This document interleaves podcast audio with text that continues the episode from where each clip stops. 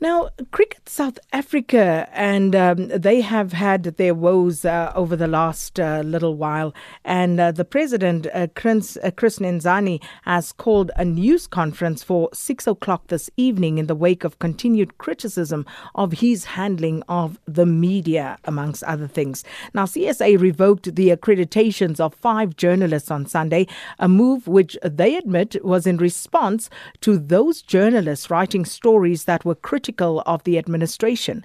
Uh, Cricket South Africa has since reinstated the five affected writers, and um, the CEO, Thabang Moroe, has actually apologized to them uh, for uh, CSA's actions.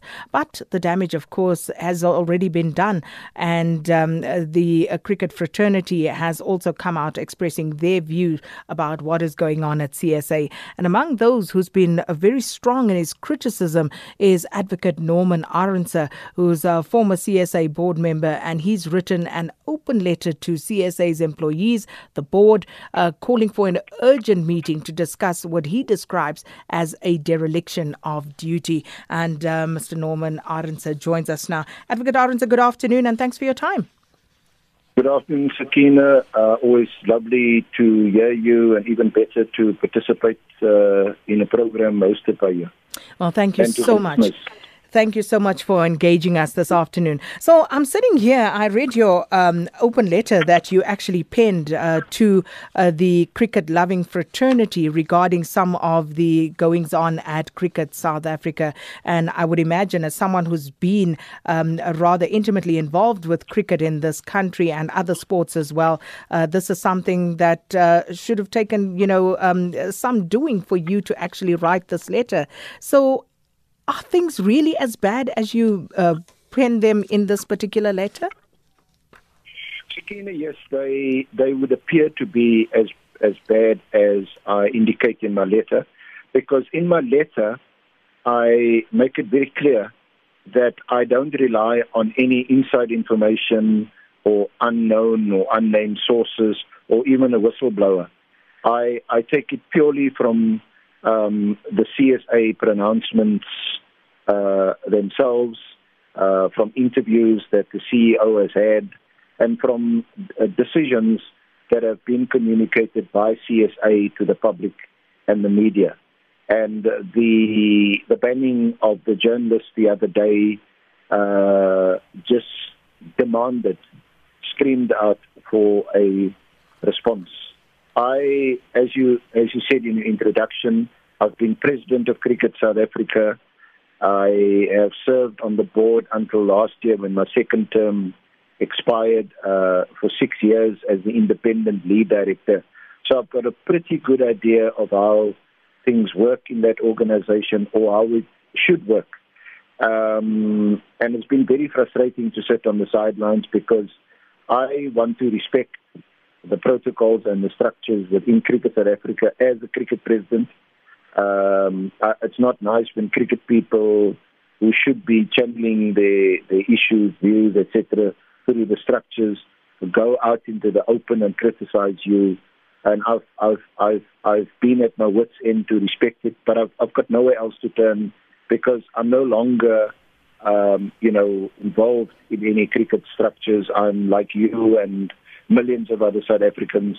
I I watch cricket. I love cricket. Um, but you know, there's just been an outcry and an outpouring of concern that something must be done, and and and, and that's why I wrote the letter. Mm. And, and, and uh, with regard to the journalists uh, who were banned, uh, Cricket SA uh, makes it very clear that uh, they didn't appreciate the uh, critical manner in which these journalists were reporting about the affairs of Cricket South Africa. Um, that is absolutely ludicrous. but, you know, just to go further, you look at the financials of the institution as well. And um, as someone who's been there, how did things go so bad so fast, do you believe? Well, they they go bad so fast because uh, you have an, a, CEO who seems to be completely unrestrained and unaccountable, and you have a supine board uh, that's putting it mildly, who has done absolutely nothing to to restrain him and to stop him. Um, um, I almost was on the tip of my tongue to make an analogy with someone well known to you at the SABC, but I would rather not. And um, but but they must take responsibility. Um, you know, for for the decisions that have been made. You know, the most disappointing thing, Sakina, is that he has put our whole transformation project completely back. Um, we started in 2013. We had an Indaba. We had agreed absolutely one of our principles is that we need to Africanize the game for, for reasons, one of equity and fairness, and the other reason is a purely commercial reason, that there are so many, many, many more black African people in the country. If we appeal to them and, um, you know, uh, they, they, they start getting into the game, supporting the game, then it's a no-brainer that your sponsors must come to the party.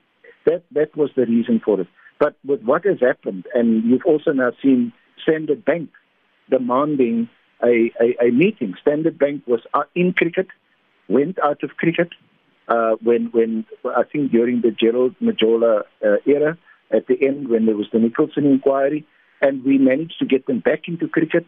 They loved it because you know there was there was sound governance. Everything seemed to be going well. The team, of course, was going well, uh, doing well on the field in all formats, and and now for them to to call, you know, it's it's it's unprecedented. So a number of unprecedented things are happening, which just um, absolutely demands something to be done. And as you point out, uh, like for example, uh, the administrators feeling that they shouldn't be criticized. Uh, I don't understand how that's supposed to work. But uh, Cricket South Africa hasn't been in a great space of late. Uh, that dismal showing at the World Cup, I think, uh, really highlighted that, you know, we're not going where we want to go as a nation. But you say that there should be a board meeting to resolve these problems, and there are quite a few problems problems. Uh, how is a board meeting going to help resolve that? Well, Sakina, let me let me put a rhetorical question to you. Uh, how else are you going to get change? You and I, you know, we can't go there and stand with a placard with tens, even if we have a million people, and we march on the CSA office for change. That's not going to change.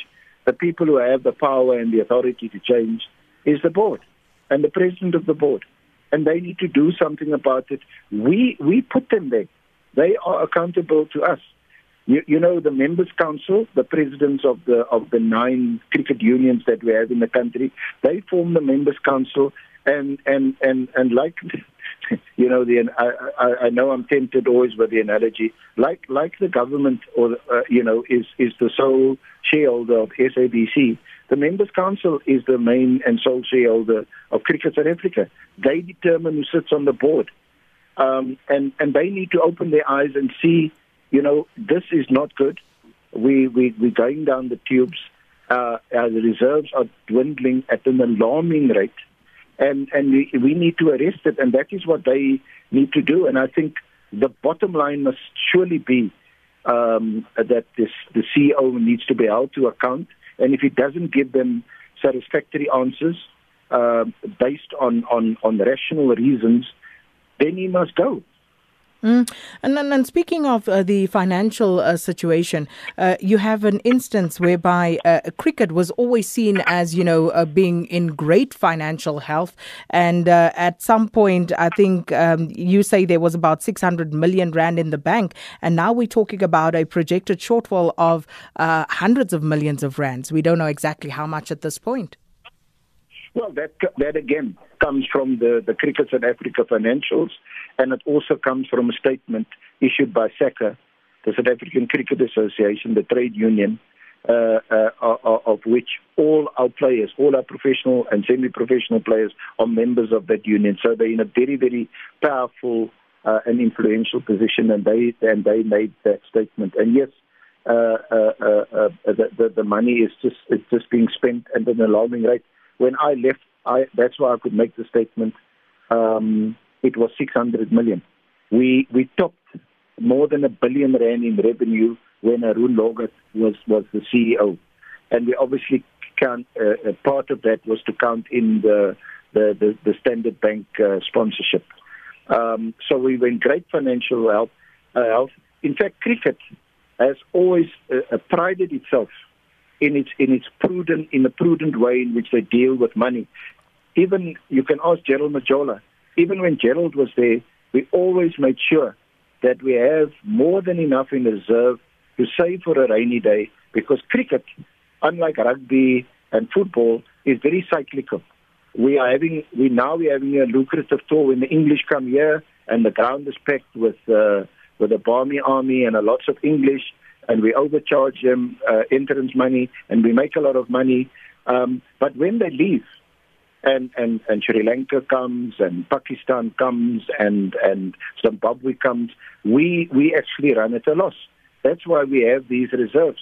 Now, with the Mzansi League, uh, which, which, which personally I supported because I was on the board when when when when we agreed on the Mzansi League in place of the Global Re- League, you may you may remember that that also fell apart. We agreed on, on the Mzansi League. Why? Because we, we, we thought that with together in partnership with the SABC, this is going to a broader audience. This is where our people are watching cricket, and they and they are entitled to see our cricketers on that platform. Mm. Um, mm-hmm. Yeah. Just final question, Advocate Arendse. Uh, uh, do you believe uh, that uh, Moroe and Nenzani are actually fit to hold the post that they do? Look, it's, this is this is extremely difficult for me. You know, I didn't write the letter. I dictated the letter, and it was typed for me, and it, it was a very emotional experience for me. I I know Chris very well. I know Thabang very well. I'm very fond of them. We we got on like a house on fire. Um, and, and what I've witnessed in the past few months, it's uncharacteristic. It's not what I experienced with them. That is what made it so hard for me. But if these decisions that have been taken one after the other, and that and that's caused the implosion of cricket in our country, then they are the head honchos and they must go.